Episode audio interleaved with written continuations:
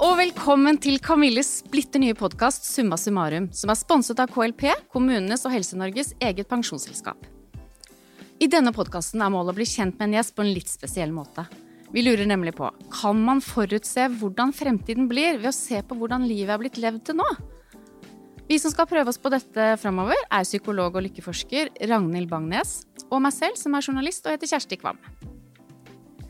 I Summa Summarum ser vi først tilbake på livet til en kjent gjest, og så skal vi prøve å forestille oss hvordan det kommer til å gå videre. Og det skjer ved at gjesten og jeg tar oss en tur bakover i livet og snakker om viktige ting som har skjedd, mens Ragnhild sitter sammen med oss I studio og lytter til alt det spennende som gjesten forteller om seg selv. Denne informasjonen tolker og analyserer Ragnhild videre, og etter en liten skrivepause så ender episoden med at vi tar et byks fremover I livet. Da later vi nemlig som vi er direkte inne I gjestens åttiårsdag. Og Ragnhild holder en eksklusiv tale om livet til jubilanten. Nå er jo Ragnhild langt ifra en spåkone, men det er faktisk sånn at det går an å se på menneskenes personlighetstrekk, og valgene de gjør, og verdiene som de styrer etter, og få en pekepinn på hvordan det mennesket kommer til å leve livet videre. Kan du fortelle litt mer om hvorfor det er sånn, Ragnhild?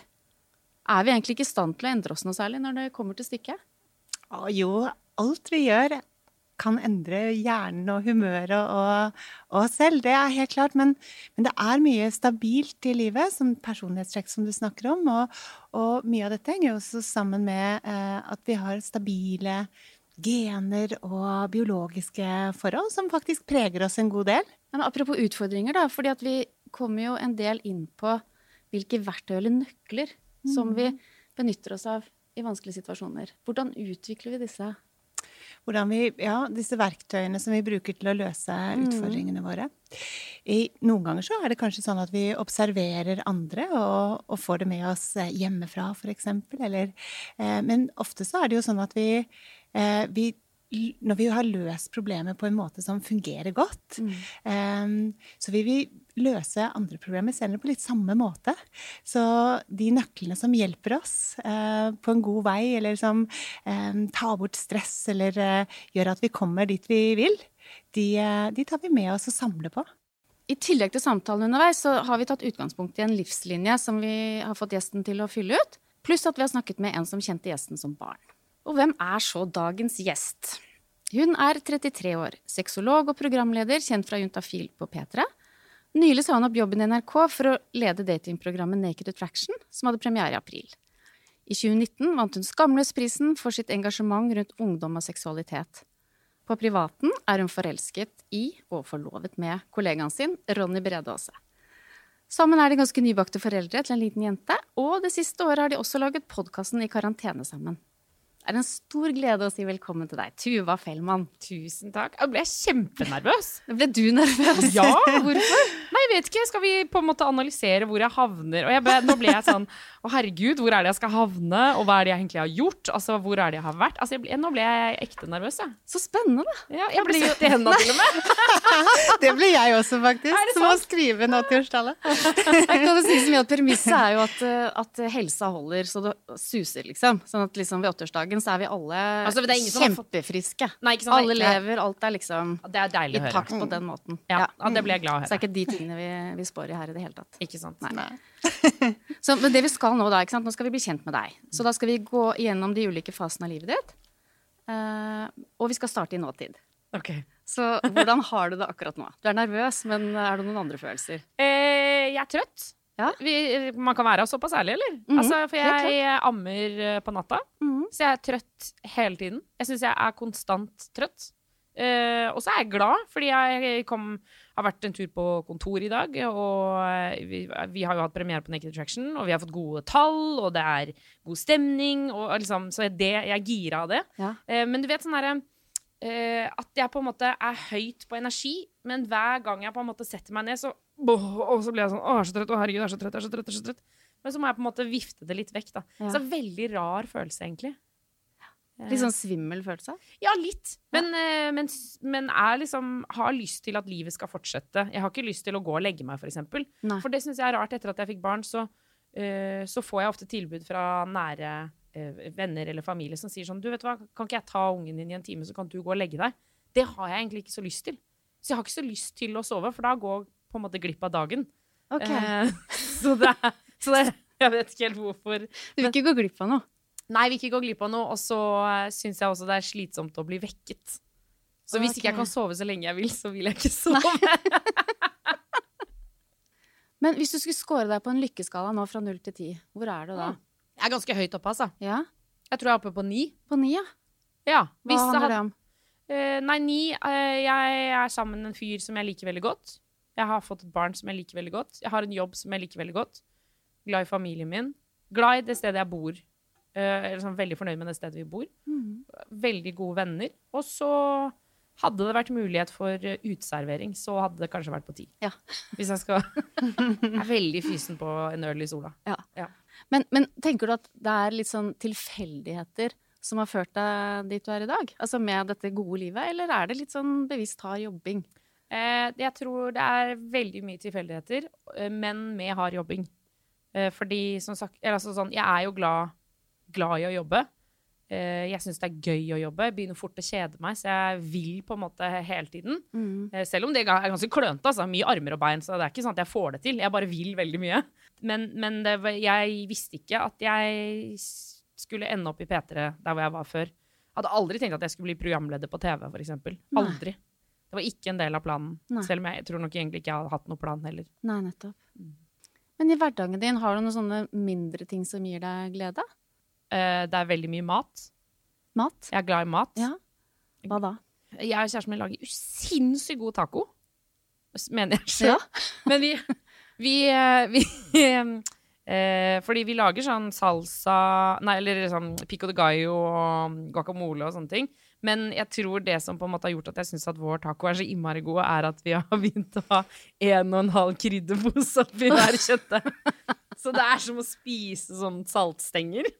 Og jeg synes det er så godt. Altså det er bare, da blir jeg sånn, yes, altså når vi kan ta ekstra tacokrydder i tacoen, da blir jeg dritfornøyd. Det er veldig godt. Ja. Altså det blir, jeg, det blir jeg ordentlig glad. Jeg blir veldig glad av godt øl, for eksempel.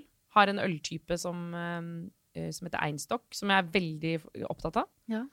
Uh, og da jeg var, uh, etter at jeg hadde født, så så jeg for meg, jeg hadde avtalt med en venninne at vi skulle ut. Det var et sted i Oslo som har den på kran, og jeg gledet meg. Altså, jeg har ikke ord for hvor mye jeg gleder meg. Jeg skulle være borte. Jeg bestemte at jeg skulle ta taxi frem og tilbake, sånn at jeg kunne få utnyttet maksimalt den pausen mellom amminga og kjøret og alt det der. Og så dagen før så stengte Norge. Åh. Dagen før? Fy fader. Så jeg har fortsatt ikke drukket den ute. Nei. Du har det til gode, da. Jeg har det til gode. Det gleder du deg til. Ja, ja, ja. ja. ja. Men hvis du har en dårlig dag, mm. har du da, apropos sånne nøkler, har du noen sånne nøkler som du bruker for å komme deg ut av tåka? Eh, ja, men jeg tror det er dårlige nøkler. Okay. Det er lite godt fungerende nøkler. Eh, nei, jeg bli, kan bli sint. Eh, mm-hmm. jeg, eller, eh, jeg blir fort sint, ja. Det er jo en måte å komme seg ut av på det, men jeg vet ikke om det er så hensiktsmessig. Men jeg blir sånn, jeg banner høyt, og har behov for, av og til så føler jeg liksom behov for å kaste ting og sånn. Eh, men så er jeg jo sammen med en sinnssykt glad fyr, da, så jeg må prøve å la være, og, og ikke minst et barn. Ja. Eh, så jeg må prøve å styre den aggresjonen. Men hva er du da sint på der? Blir du sint på de tingene utenfor som gjør dagen din dårlig, eller liksom? Ja, jeg blir sint på småting. Jeg blir sint av for vondt. Hvis jeg tråkker på ja. noe, tråkker mm. på en leke, ja. kan jeg bli veldig sint av. Så kan jeg bli irritert av... Åh, åh, nå kjenner jeg jeg vet ikke om dette gagner meg å si så. så kan jeg bli irritert av folks meninger, kan jeg også bli veldig sint da. Åh, oh, det er spennende. uh, Hva slags ja, meninger fader, er det? Jeg visste du skulle spørre om det. Nei, jeg, sånn, jeg kan hisse meg opp rusreformen nå, kan jeg, hisse, jeg, kan jeg bli så sint da. Jeg blir, mm. Hvorfor er no, hvor, åh, hvorfor tar man ikke denne nydelige muligheten til å på en måte bare hjelpe folk da? Hvorfor skal på død og liv funke? Ah, ikke sant? Så, så begynner ja. jeg sånn, og da hauser jeg meg opp, og så kjører jeg sånn tale på tale hjemme. Og da er det, i koronatid, så er det jo bare Ronny hjemme da. Så da må han sitte og høre på de talene, og jeg, jeg, så hvis han for eksempel ikke har så sterke meninger om rusreformen da, eller det andre jeg har fyrt meg oppover, så må han på en måte bare sitte og få ta imot. Jeg skjønner. Men du får igjen og igjen. Igjen og igjen. Jeg begynner på nytt, og på nytt, og på nytt. Men du setter deg ikke ned og skriver en kronikk, eller liksom får du ut på en annen måte? Jeg er så dårlig til å skrive, ja, okay. så det blir ja. ikke noen kronikk av det. Jeg skulle gjort det, det blir lest inn på en opptaker, ja, og så skrevet den ned. Mm. Eh, nei, og så tror jeg, for det er jeg nok ikke, jeg tror ikke jeg er smart nok til å på en måte skrive så mange kronikker. Det føler jeg i hvert fall ikke. Eh, det blir på en måte bare meninger. Jeg bare mener at jeg har løsningen, og jeg, det jeg synes er helt tydelig det beste. Hvorfor gjør dere ikke bare dette? Ja. Det er et dårlig egenskap, altså jeg hører det når jeg sier det. Men du, nå skal vi ha en liten tankeøvelse. Ja! Eh, den heter metaforøvelsen. Okay. Eh, den dukker opp et par ganger. Eh, og den handler om at hvis du skulle beskrive deg som noe annet, type et bilde, en ting, et dyr, bare noe mm. annet enn deg da. Eh, akkurat nå, hva blir det? Altså, det, det første som faller deg inn egentlig. Min nåværende situasjon? Ja. Hva føler du deg som akkurat nå? Krølla ark, føler jeg meg som. Spennende. Har du ja. Noen tanke om hvorfor? Nei, det er vel fordi at jeg føler meg litt sliten. Nå mener jeg ikke å bruke denne podcasten som å klage. Overhodet ikke klage. Nei, men jeg føler meg litt sliten. Mm. Eh, og så føler jeg liksom at jeg har en nytte. Så et ark kan du bruke. Du kan, du kan få brukt det. Du kan rette det ut og skrive noe på det, liksom. Ja. Så, så jeg, kan, jeg kan brukes til noe, men, men jeg føler meg litt sånn krøllete, litt frynsete på en måte. Men, men sånn, det er potensialet. Jeg kan, jeg kan få til noe, liksom. Ja, det var en utrolig fin metafor. Fy søren, rett på. Rett på. Har du gjort det før? Nei, aldri. Nei. Gøy øvelse. Ja, ja, ja. Men du, da skal vi gå litt bakover i tid. Mm-hmm. Eh, vi skal til åtti- og nittitallet på Ellingsrud, hvor du vokste opp. Uh, og vi skal se litt på de faktisk litt dramatiske hendelsene som du har ført opp på livsstilen di, da. Ja. Men, men først så skal vi høre en historie fra du var liten, uh, som kan si noe om personligheten din, uh, og det er mammaen din som forteller.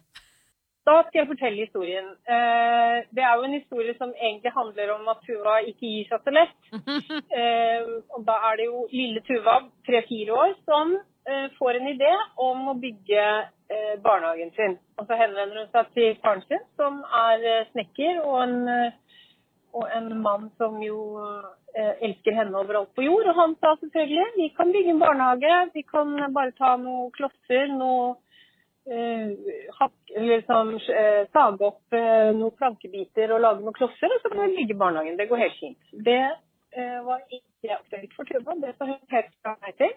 Jeg synes hun var for dårlig. Det skulle ikke være noen klosser, det skulle være bygget en barnehage. Akkurat sånn som barnehagen ser ut, var hun mye, mye mindre.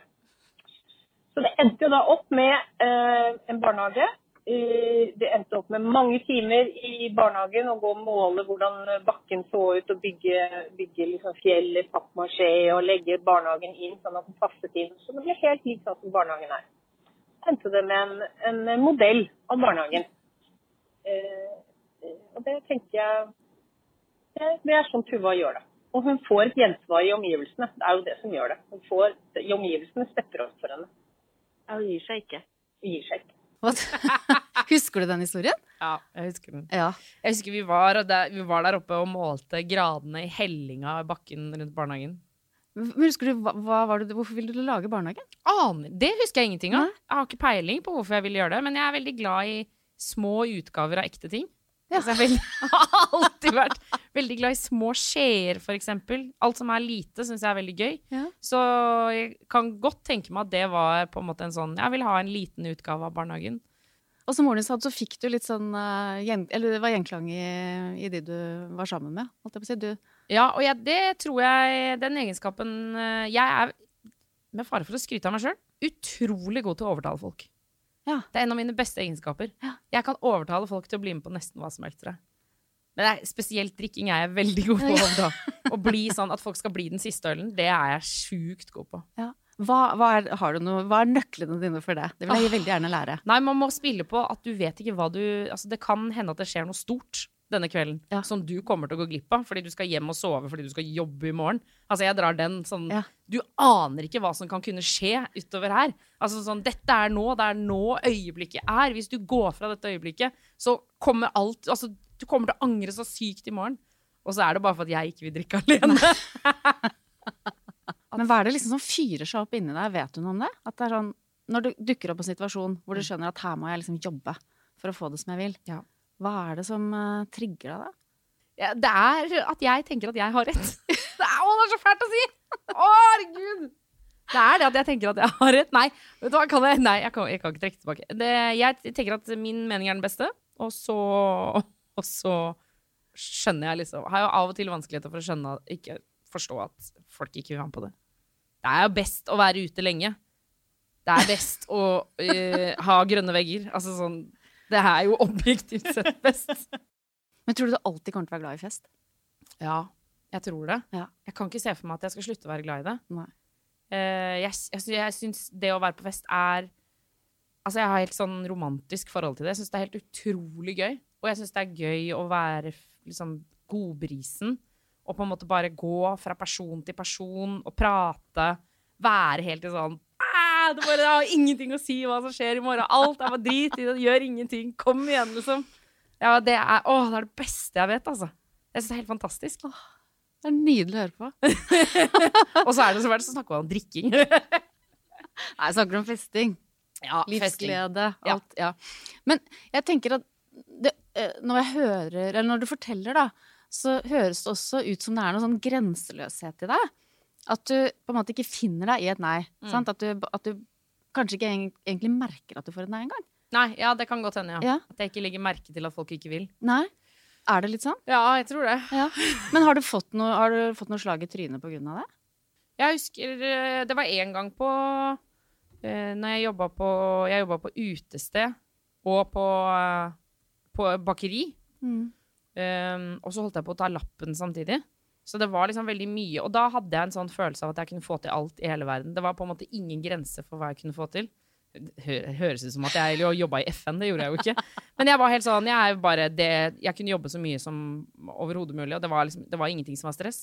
Og så fikk jeg, var det plutselig en dag hvor det bare sa stopp, og da bare, alt bare skrudde seg inn I hodet mitt. Og det var vel et setback, da var det på en måte sikkert kroppen min som sa bare sånn, nei, dette går ikke lenger. Nå, dette, det, det går ikke. Nej, för det hade gått långt ut över dina egna gränser. Ja, då och jag jobbade på då det utstället. Vi stängde klockan tre så rydda man och gjorde uppgör till klockan fyra. Och så gick jag på bakeriet och så huskar jag gick in på personalrummet, låste mig in och så satt jag mig vid bordet och så bara lente jag hodet rätt ner på bordplata och så lukkade jag ögonen och så sov jag I en och en halv timme och så stod jag upp och så började jag bakvakta. Och jag syns ju det var jättegøy. Jag bara mm. likte att göra det. Jag älskade liksom att det bara allt gick I ett och och jag syns nästan det var gøy att kunna si att nu stänger jag barn men snart öppnar jag bak. Alltså jag blev helt sån ja ja ja jättegøy. Och så var det akkurat som jag bara gick rätt in I en sån vägg hvor det bara gardank. Och då huskar jag måtte I resa hem till mamma och så bodde jag hemma hos mamma I två veckor tror jag. För jag bara nu detta gick inte. Detta var dumt. Dålig idé. Ja. Så det är väl ett setback då, absolut. Mm. Men, og Gunnar flytter vi langt vekk fra barndommen egentlig. Ja, men, herregud, sorry, men det er jo fordi at du henger sammen, ikke sant? Du, mm. du, er, du ligner på deg selv fremdeles. Mm. Men da jeg snakket med moren din, så fortalte hun at du vokste opp I en, egentlig en så stor flokk. Du sa det de, hus, de husene, ikke sant? Og det tun og med familie og slekt og naboer. Og da fikk jeg egentlig et bilde av en litt sånn, veldig sånn sunn og fri og bekymringsfri barndom. Mens på livslinja di så har du egentlig satt opp litt sånn dramatiske hendelser. Ja. Litt sånn du kutter av deg tommeren, ja. Foreldrene dine blir skilt, det er noe med en arv som du bruker opp på elkjøp. Ja. Altså litt sånne, fortell litt mer hvorfor det er disse tingene du har konsentrert deg om. Ja, for det første så synes jeg, jeg må bare si det, sånn, å tegne sånn livslinje er noe av det vanskeligste jeg vet om. Fordi for det første synes jeg årstall er så vanskelig å forholde seg til. Jeg aner ja. Ingenting om når ting skjedde. Og så husker jeg bare de... liksom bara rare ting ting som jag tänker sån detta kan ju egentligen inte ha något att si. Men det är klart jag huggade av mig tommern med öx där jag var liten. Eh och det blev ju på något sätt lite sån stort fördi eh, jag måste operera I den många gånger efterpå. Eh så stora delar av ungdomstiden min så hade jag liksom jag hade nästan alltid bandage fölle och måste alltid gå med tommern högt ja. Fördi jag hade opererat då. Jag opererade inte så mycket men det kändes ut som att jag opererade så många gånger. Eh och syns också var väldigt flaut. At tommeren min så annerledes ut. Utrolig rar ting å henge seg opp I. Ja. Men så det gjorde at jeg gikk med tommeren inne I hånda, eh, for at ingen skulle se den. Så det styret jeg med da. Det, var jeg, det var, holdt jeg på med. Eh, så det skjedde. Men det med elkjøp var, eh, pappaen til mamma døde. Eh, jeg har aldri truffet han. Så, eh, så, det, så det er vel morfar, men jeg har på en måte aldri, jeg har, kjente han ikke. Eh, men da arvet vi litt penger. Uh, og så husker jeg mamma sa, fortalte dette, at ok, uh, det er jo veldig trist, han har dødd, og, men vi har arvet penger, og uh, jeg tenkte vi skulle gjøre noe hyggelig. Uh, hva har du, vi skal vi dra på en butikk, og så kan du på en måte, kan du få kjøpe, du kan få kjøpe noe du har lyst på. Hvor vil du dra? Og så sa jeg, vi drar på elkjøp. så dro, av alle butikker så ville jeg på Elkjøp. Og så dro vi på Elkjøp. Da kjøpte jeg toastjern og en nuppefjerner. Nei. Hvor random er ikke det? Og jeg husker det, som så, jeg husker det så godt, hvor mamma bare, nå går vi på Elkjøp, så bare, fader Ulla, vi bare kjøper noe fett liksom. Ja. Vi bare, nå, de, disse pengene hadde vi på en måte ikke regnet med. Så det var liksom, vi, det var så euforisk stemning over det. Og jeg bare, rett på Elkjøp, toastjern, nuppefjerner. Boom. Var... Men hvordan gjorde du de valgene? Var det så tilfeldig? Du bare kom opp der, eller hadde du ønsket det? Da? Nei, toastjern hadde jeg ønsket meg. Ja. Hadde veldig lyst på toastjern, for vi hadde bare vaffeljern, så jeg drev og stekte toast i vaffeljernet. Ja. Det gjør jo at vaffeljern etter hvert blir utrolig ekkelt. Eh, så toastjern hadde jeg veldig lyst på, og jeg følte at vennene mine hadde det, familien deres liksom, så det var jeg veldig fisen på. Og nuppefjerneren synes jeg bare så, så kul ut. Var det mulig? Du kunne faktisk, du kunne gått for en T V eller et eller annet sånt. Ja. Men det gjorde jeg ikke, jeg gikk for nuppefjerner. Ja. Det er en sånn liten nuppefjerner, og jeg husker den kostet nittiåtte kroner. Og jeg bare, den vil ha. Jeg vil ha den. Så da fikk jeg den. Ja. Så det, det husker jeg bare som et sånn gøy øyeblikk i livet, når jeg bare fikk lov til å kjøpe hva jeg ville. Mm. Eh, så det var også ganske sånn bekymringsløst. Eh, eller det var bare ja. En sånn, wow, shit. Så artig å kunne gjøre det. Ja. Eh, men så ja, foreldrene mine ble skilt, ja, og det er jo ikke noe gøy. Ikke husker det. Du det? Ja, jeg husker det. Eller det er vel kanskje første gang i livet hvor jeg kjente at eh, livet på en måte... ikke er sånn som jeg har tenkt. Altså sånn, det er jo et eller annet med at som barn så tror jeg veldig mange tenker at foreldrene deres skal være sammen for alltid, og sånn er det. Mm. Eh, og så når du skjønner at det ikke skal være sånn, så, eh, så bare ble det helt sånn, hæ? Hva, hva er det som skjer her nå? Eh, og så skal det sies at nå mener jeg at folk nesten skiller seg for sjeldent. Altså sånn, jeg tror veldig på da, å skille seg. Hvis man ikke, helt uavhengig av mine foreldre, men hvis man er i et forhold hvor det, liksom, det funker ikke, så, så tror jeg på det da, og bare prøv, absolutt, men så må man gå fra hverandre. Mm. For, men tenker du at du har blitt preget av det på noen måte da? At du vokste opp som skilsmissebarn? Ja, man blir, eller ja, jeg har jo det. Eh, vi, jeg synes jo jul har vært, det er jo alltid vrient, hvor skal man være på julaften? Eh... Hvordan skal vi gjøre det med sommerferie, helger, altså alle liksom sånn, det at på en måte livet blir organisert, synes, synes jeg jo på en måte var litt vrient da. Ja, for du var jo vant til det der frie åpne ja, ja. Livet. Alle bare var sammen, mm. alle hele tiden. Og, og sånn har jeg det i dag også, jeg vil jo aller helst at alle bare skal være sammen hele tiden. Ja. Eh, og nå feirer jo, eh, i fjor så hadde familien min det vi kalte for Grand Slam Christmas, og det var da alle i familien feiret sammen, og det var min lykkejul. Og det er ikke sånn, eh, altså sånn, da var da eh, faren min og kona hans, eh, og deres tre barn, min søster altså, eh, moren min og kjæresten hennes, eller forloveden hennes, og eh, meg og Ronny og vår lille barn, og søsteren min og kjæresten hennes, alle sammen, sammen på julaften, og jeg bare, yes! Yes! Dette er det beste jeg vet.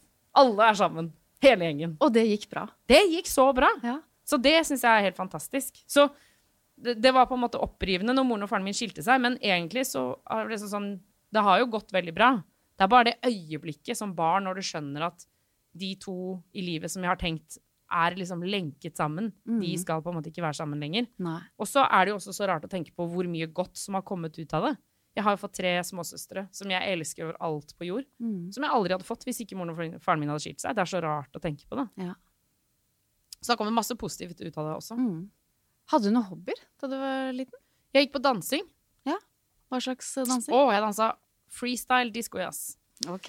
En type dans uh, hvor man, det er veldig mye split-top, uh, piruetter, veldig fort musikk, veldig sånn dunk-dunk-dunk ja. Musikk. Sånn dansedrakter som er veldig sånn glamorøse, mye sminke, uh, alltid sånn solbrun, fordi man tok sol- selvbruningskrem. Ja. Så reiste til England og konkurrerte og sånn. Uh, så, så danset masse. Trente seks dager i uka. Wow. Gøy at jeg ikke har skrevet opp det på livslinja mi. Ja. Ja, men over mange år så holdt du på med dette her. Ja, åpenbart. Kjempemasse. Men danser du fremdeles i dag? Nei, kjempedårlig. Dårlig? Ja, jeg klarer ikke å danse på utsteder eller noen ting. Hæ? Nei, jeg blir sånn, hvis det er dansing i bryllup, så bare da går jeg til baren. Jeg blir sånn, kult, takk for meg. Jeg bare, da, nå hører jeg at Shakira kommer. Det, bare, det, det vil jeg ikke være med. For da kunne du egentlig gått ut og, og imponert litt, liksom. Nei, jeg vet ikke. Jeg har mistet selvtilliten på dansinga. Wow. Mm. Så det trekker jeg meg unna. Ja, ok.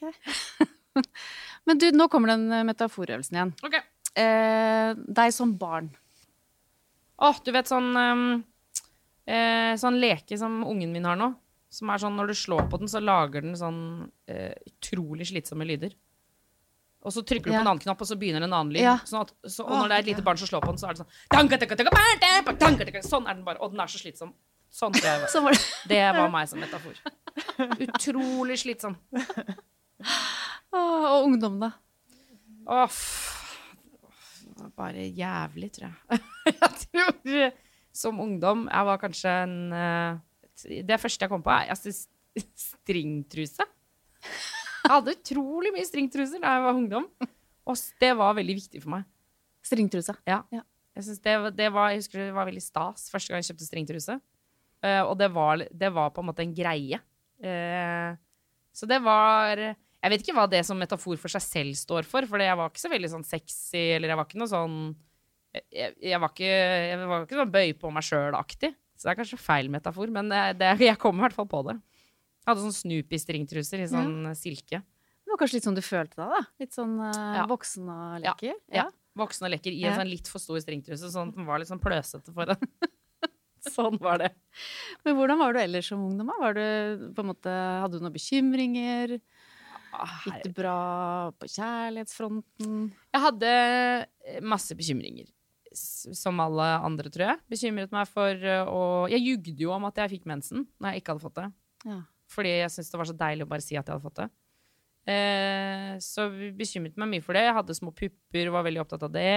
Eh, så fikk jeg en kjæreste som var veldig kul, og som jeg var dødforelsket i. Og som jeg var kjæreste med i eh, fire og et halvt år. Ja. Så jeg var kjæreste kjempelenge.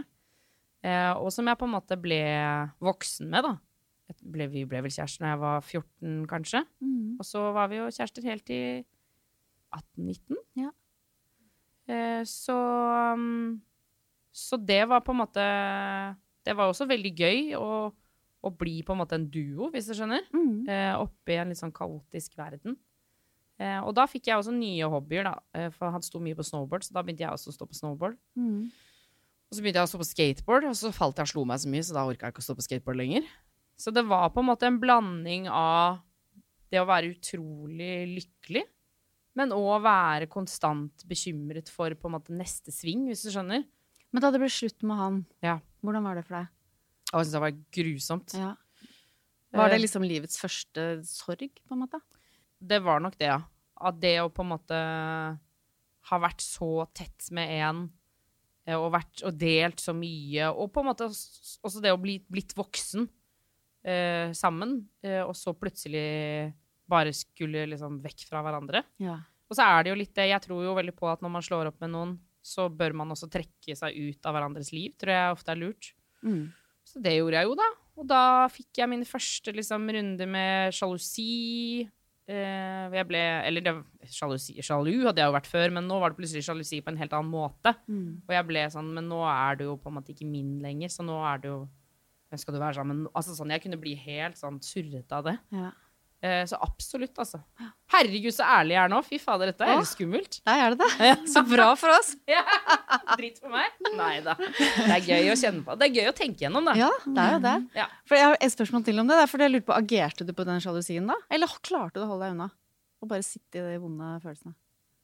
Nei, jeg agerte helt sikkert. Ja. Jeg husker, det var en dag hvor jeg hvor jeg skjønte at... For vi hadde hatt mye frem og tilbake da på slutten. Det hadde først vært slått opp, og så litt tilbake, og så litt frem og tilbake. Og så var det på en måte en dag hvor, hvor nå, nå er det streken. Mm. Og da husker jeg jeg ringte en venninne, og så sa jeg sånn, nå må du komme. Eh, og så hadde hun med seg masse drikke. Og så ble jeg bare sånn, nå skal det... Nå er det full... Nå er det fullt kjør nå. Og da dro jeg på byen, og da tenkte jeg på en måte at... Nå må jeg bare finne noen å kline med, sånn at jeg kan liksom bare vise at jeg også kan. Ja. Jeg tror ikke jeg fant noen, jeg. Men, men jeg husker at jeg gikk ut med en sånn der, fy fader, nå skal du se! Og så bare gikk man sånn tomhendt hjem. Uff, for meg. Men ja, altså, jeg prøvde i hvert fall ja. Å agere på det, da. Ja, ikke sant. Ja. Ja. Er det noen, eh, litt sånn, ikke uvanlig kanskje, men mønstre da, som du husker fra den tiden, som du liksom har jobbet bevisst for å endre? Ja, jeg jobber jo, jobber jo litt for å få mer på en måte kontroll og oversikt. Eh, og så synes jeg jeg har fått det nå veldig etter at jeg fikk barn. Mm. Nå er jeg sånn som klarer å... Jeg skjønner at jeg må pakke med eh, våtservietter. Altså sånne, sånne ting som er sånn... Jeg, jeg forstår at jeg må tenke ett skritt lenger enn ja. Der vi er akkurat nå. Men jeg har jo hatt eh, veldig mange episoder hvor jeg har, ikke har tenkt så veldig langt, eh, og er et surrehu i tillegg, og da skjærer det seg ofte da.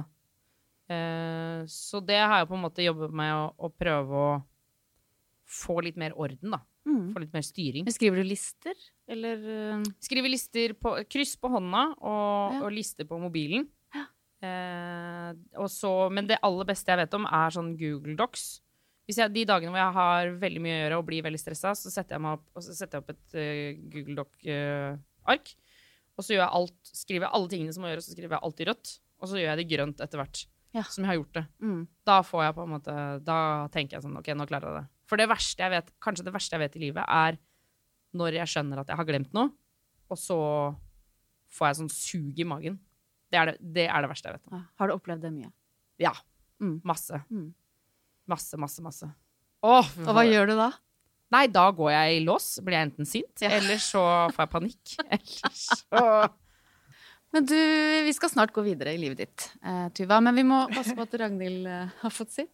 Er det noe du lurer på fra barndom og ungdomstid? Ja, fra langt tilbake, når vi snakket om eh, barndommen og sånn, så ble jeg jo litt nysgjerrig på hvordan du feiret barnebursdagene dine. Ja! Jeg har bursdag midt på sommeren. Ja. Så det var aldri de store feiringene. Nettopp. Jeg var veldig lei meg for det.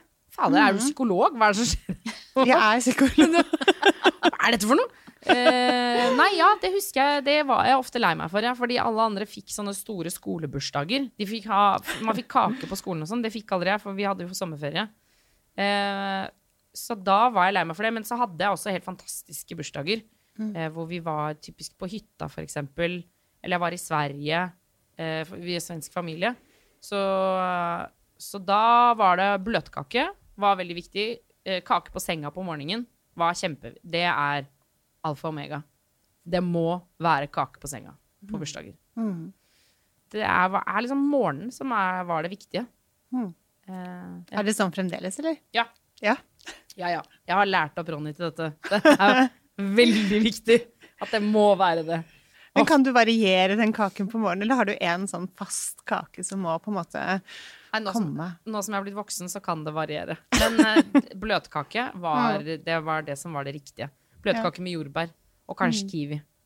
Mm. Også at det var ananasjus på bunnen, var mm. også viktig. Jeg lurer sånn på, hvor det, hvis man skulle evaluert alt det jeg sier nå, jeg fremstår som så surrete og egoistisk. Nei, det synes jeg ikke. Okay. Nei, det er spennende. Eller det er psykologen som skal ja, ja. Analysere. Ja, du bare mitt inntrykk er ikke egoistisk, eller litt surrete kanskje. Jeg er litt surrete. Ja, men det er jo på en måte charmerende. Ja, mm. men jeg har fått mer orden etter hvert. Hallais, Samuel Messi her. Har du tenkt over hvilke valg som har gjort deg til den du er i dag? Følg med meg på en seminarserie som jeg har laget med K L P. Her får du mulighet til å lære masse, tenke litt og bli mer bevisst på dine valg. Sjekk ut k l p dot n o skråstrek gode valg, og så ses vi der. Nå har vi kommet til den fasen som du er i nå, etableringsfasen, rett og slett. For du står jo oppe i den med begge beina. For i oktober så fikk du og Ronny en liten jente, deres første barn. Og det som er litt spennende nå er jo at du står midt oppe i en av livets store overganger. Hvordan er det å være mamma? Jeg synes det er helt sinnssykt, egentlig. Jeg blir så satt ut av at jeg kjenner så mange som er mammaer, og så blir jeg sånn, hvorfor har dere ikke snakket mer om dette? Hvorfor, hvorfor har dere ikke delt disse bekymringene med meg? Hvorfor har dere ikke... Altså, jeg blir helt sånn... Jeg måtte ringe mamma og si sånn, har du født to ganger? Og hun bare, ja, ja, dette... Så ble jeg sånn, nei, men har du født to ganger? Altså, jeg ble helt sjokkert av det.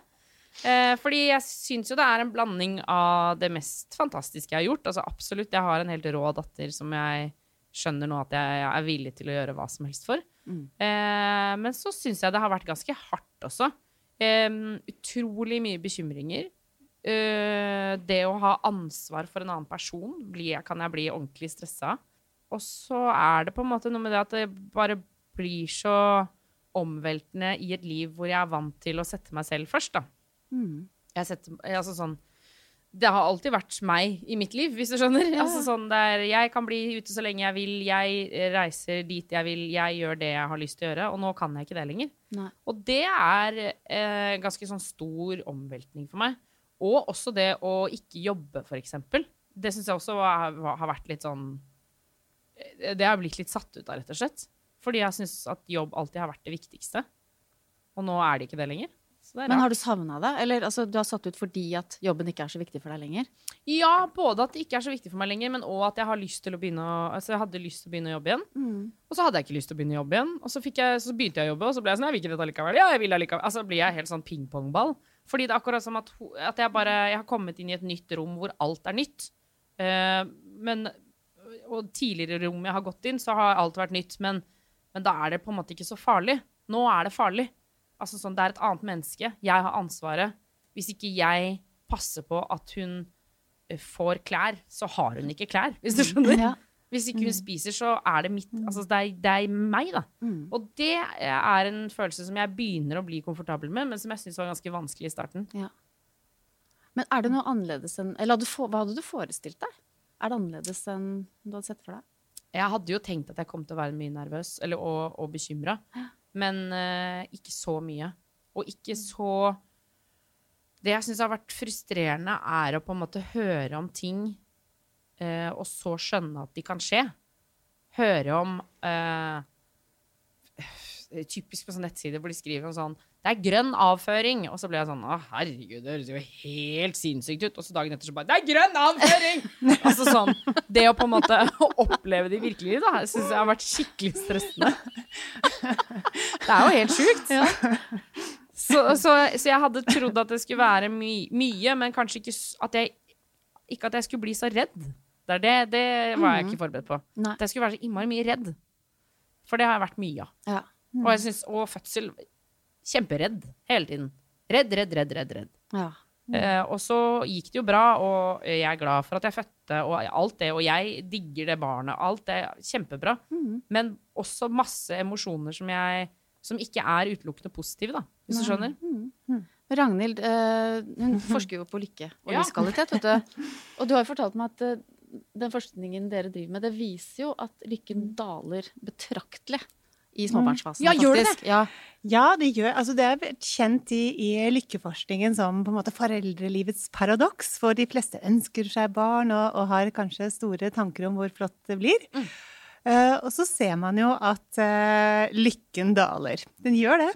Uh, men mindre I Norge likevel enn I andre land. Men vi har uh, brukt uh, norske data, den svære norske mor- og barndatabasen blant annet. Og der ser vi jo at uh, man blir mindre fornøyd med livet, særlig sånn fra før fødsel og til barna har I hvert fall tre, tre år da. Tre år? Ja, ja da, da har I hvert fall så spunnpunkt kanskje, jeg vet ikke.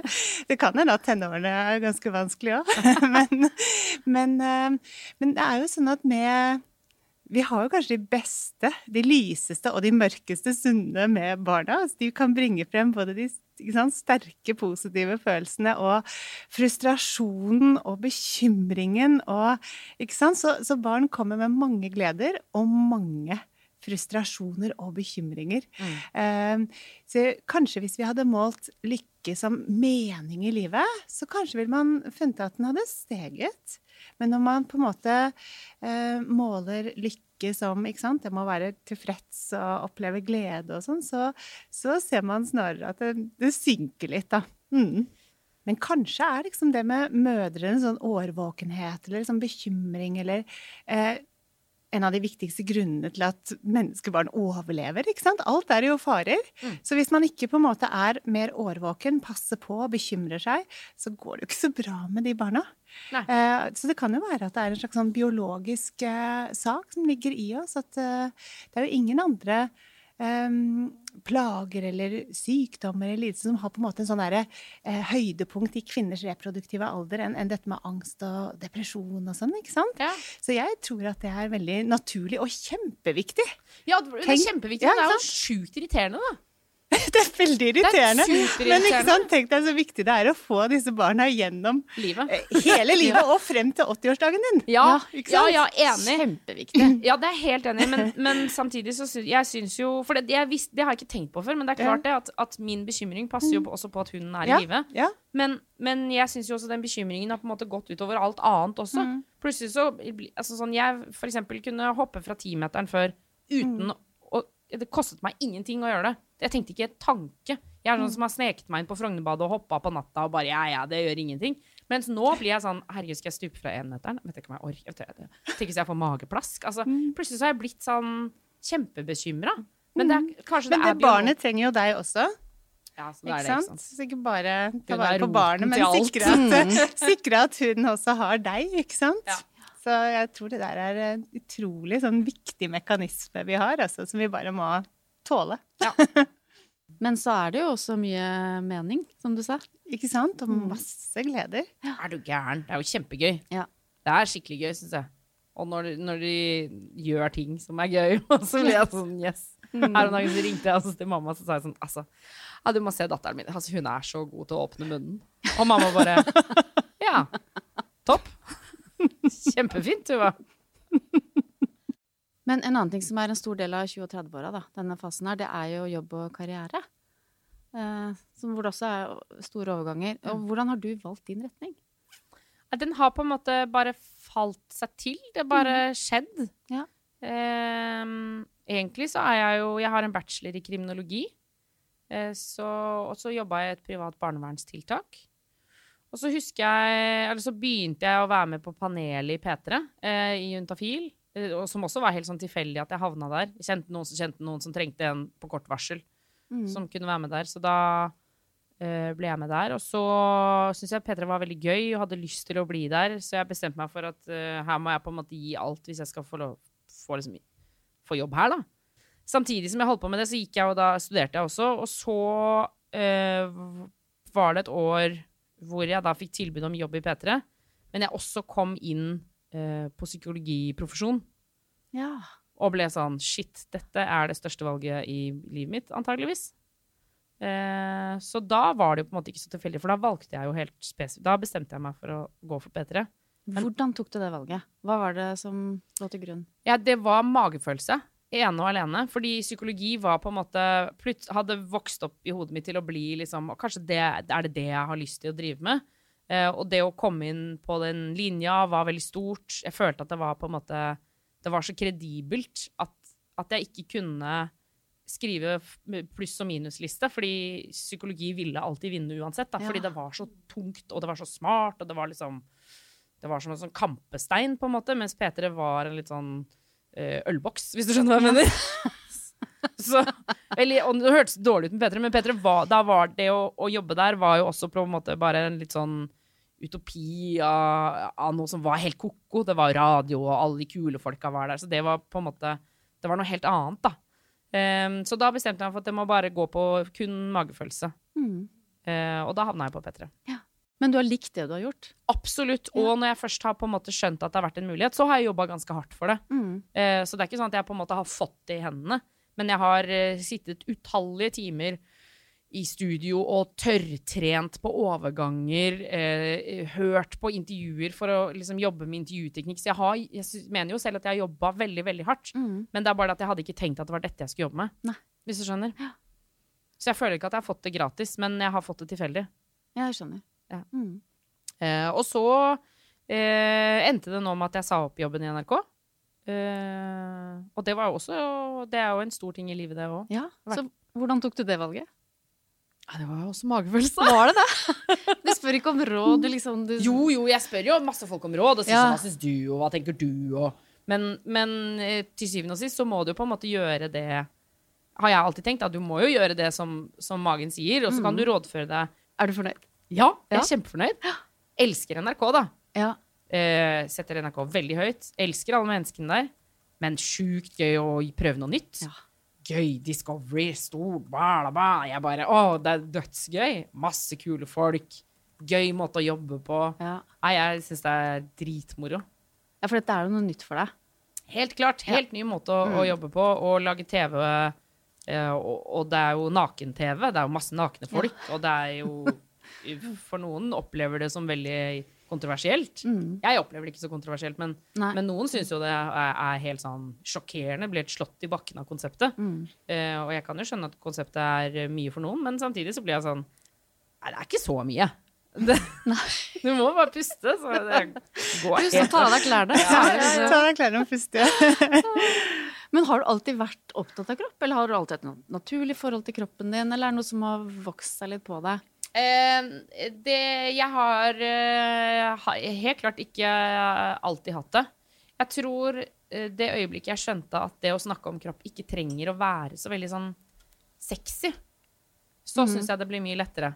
Jeg hadde en periode på videregående hvor jeg synes det var veldig vanskelig å snakke om sex, for eksempel. Mm. Hadde ikke lyst til å snakke med noen om det, men hadde hadde jo sex på en måte, men jeg bare ville ikke dele noe av det.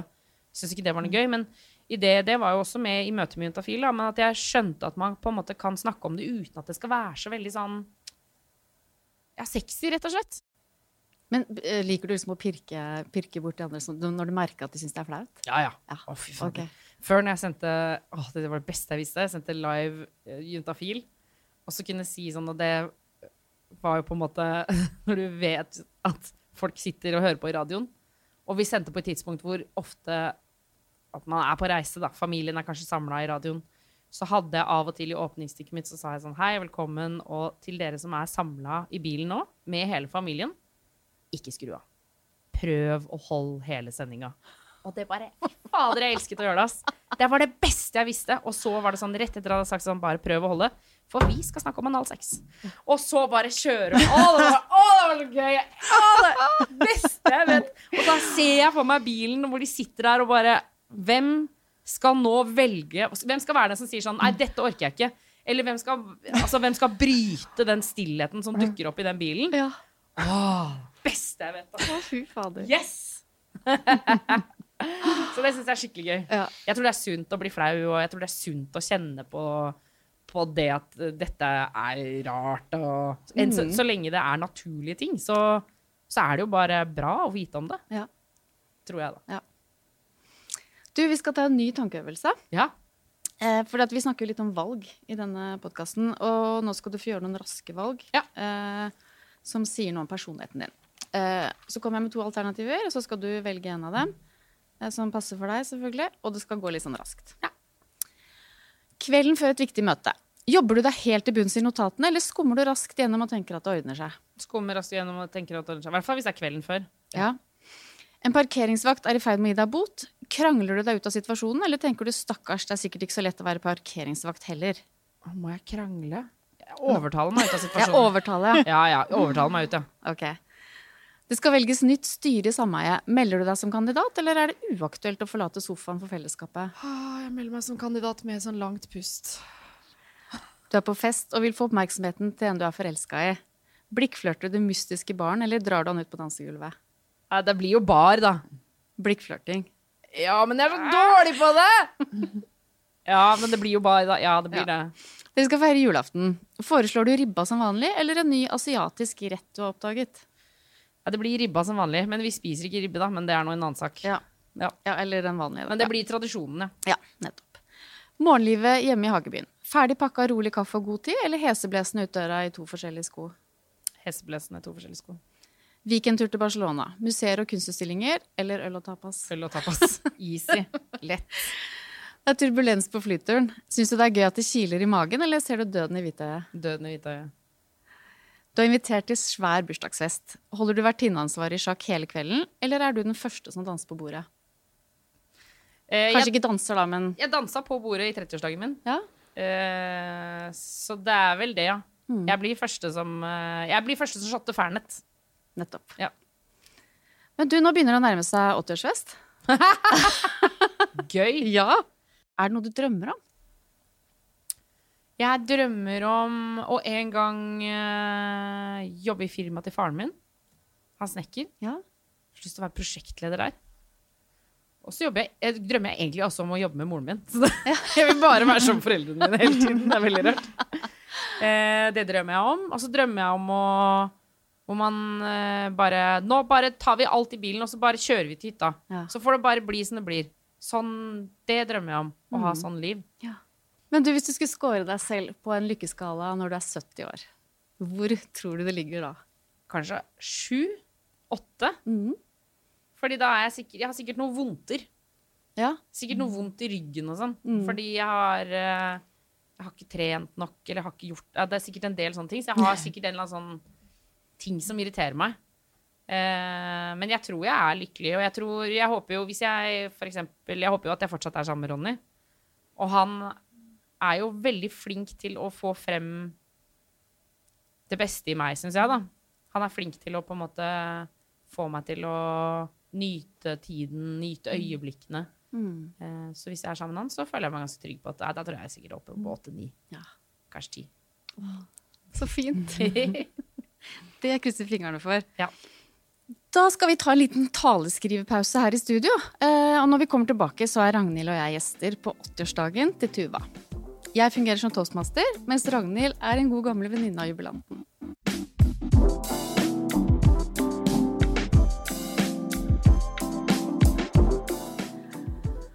Da ble det stående applaus for Ronny og den nydelige kjærlighetstalen. Åh, og ikke minst sangen som han og alle de gamle Petra-kollegaene hadde laget. Maken til flotte greier. Og nå, Tuva, vil din gode gamle venninne Ragnhild gjerne si noen ord til deg.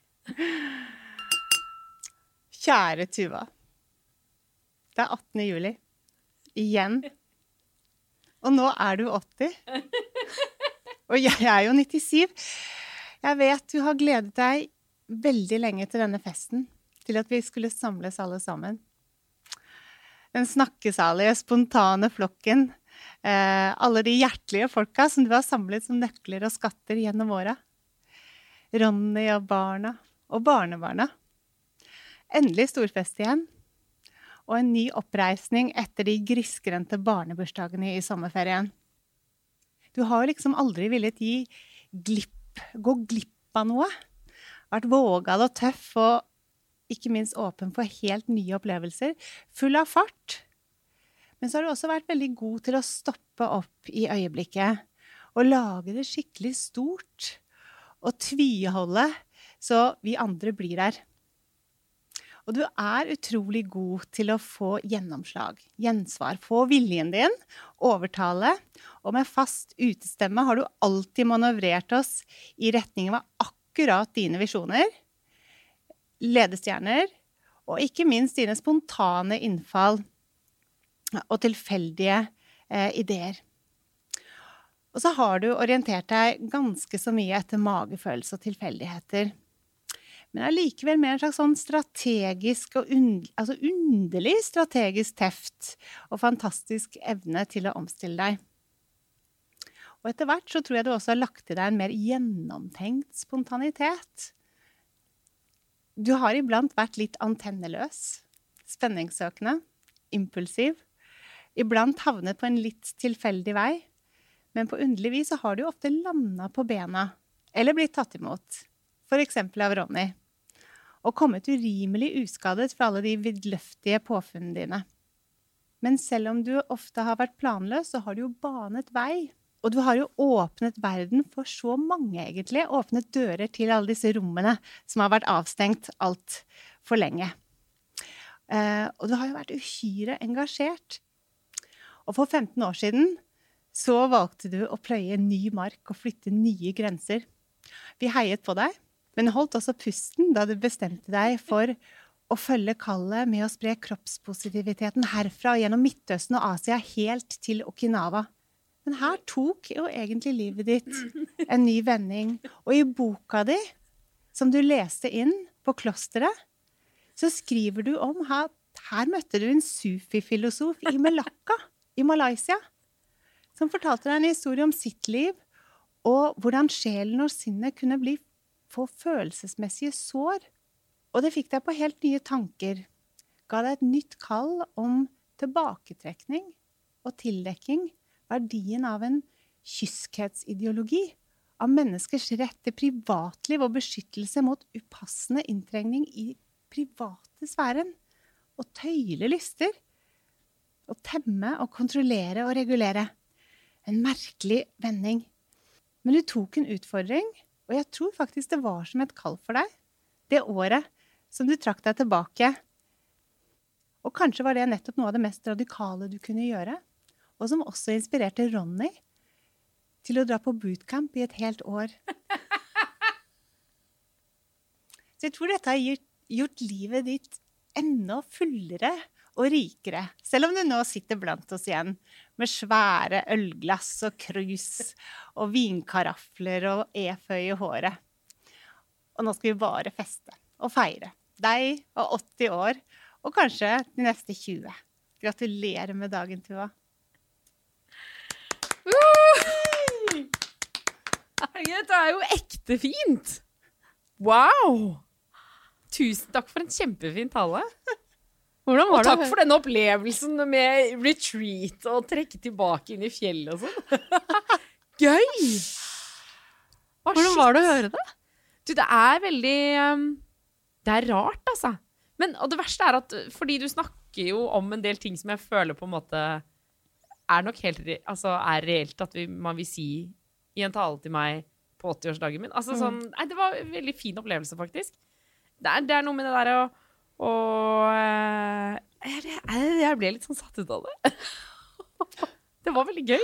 Og det er så fint når du, jeg får gås ut det, når du beskriver, beskriver Tuva på en måte, som menneske da. Ja, også, også når du sier, altså, etter denne retreat, eller dette, når jeg trekker meg tilbake i fjellet, eh, som skjedde på når jeg var da syttifem, nei, sekstifem. Tror du har vært rundt sekstifem? Altså. sekstifem år, mm, ja. eh, og Ronny har dratt på bootcamp i et år. Mm. Og veldig lang bootcamp da. Eh, nei, det er jo på en måte at jeg da kanskje har lært meg å ta det roligere, eh, er egentlig ganske interessant å tenke på, for jeg lurer jo av og til på om jeg eh, kommer til å komme dit, hvor jeg har, liksom, føler at jeg har god tid, føler at jeg ikke trenger å gjøre noe, føler at jeg har tid til å vente. Og jeg på en må- så håper jeg jo at jeg blir, er der når jeg er åtti. Fordi hvis det skal gå så fort som dette her, når jeg alltid så kommer jeg til å være veldig sliten. Men det gjør jo ofte det. Ja. Med alderen, vi forandrer oss jo litt, og ofte så blir jo intensiteten i følelseslivet litt, uh, uh, litt mindre. Vi blir litt mindre intense av oss. Uh, de fleste blir jo enda flinkere også til å være til stede her og nå. Ikke tenke så veldig langt frem. Um, uh, Så det er jo noe som skjer med, med alderen, med de aller fleste av oss. Ja, ja det er interessant. Altså. Nei, tusen takk for en veldig fin tale.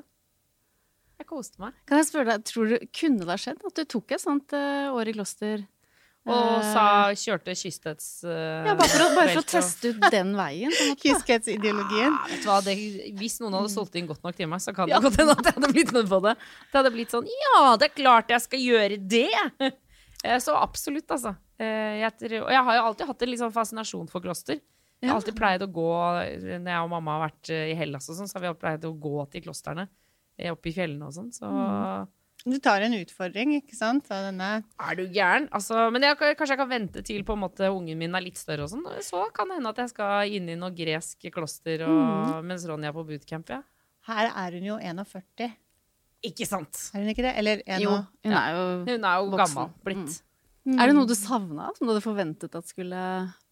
Nei, jeg er jo glad for at det ikke var så mye utdritning, da. Det er jo deilig å slippe det. Jeg føler at det er noe man får i jubilanttaler, men jeg synes jo alltid det er litt vondt, så jeg synes det var fint, ja. Deilig å ikke bli stresset fordi man har gjort dårlige valg i livet, for eksempel. Så jeg likte det. Mm. Og du kjente deg igjen? Absolutt. Det er noe med det, på en måte, det litt sånn fruktfate, eller husker ikke hvilket mm. ord du akkurat, eller liksom akkurat hvilket ord du brukte, men det på en måte, når det liksom bugner av, av mat og øl, og det ja, masse folk, og det er jo det jeg elsker. Det er litt sånn overdådig. Ja, og hvor alt bare er litt sånn... Full nytelse. Full nytelse. Summa summarum, Tuva, så ser jo livet svært lovende ut. Det er uh, mye fest og moro, kun avbrutt av et lite år i kloster. Ja, det var fantastisk. Det er ikke verst bare det, sier. Nei. Tusen takk for at du kom hit og delte alt dette med oss. Og det har vært en fryd å snakke med deg, og veldig inspirerende.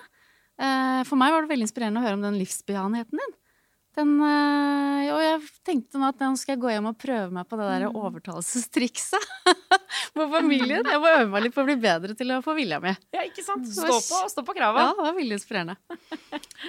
Og det kan jo du som lytter også gjøre. Eller du kan ta metaforøvelsen sammen med noen du kjenner, for eksempel. Det kan faktisk sette I gang spennende tanker og samtaler. Hvis du ble glad og inspirert av denne episoden, setter vi stor pris på at du legger inn en anbefaling I podcast-appen din. Og husk at du kan abonnere for å få med deg neste episode. Ha det bra så lenge!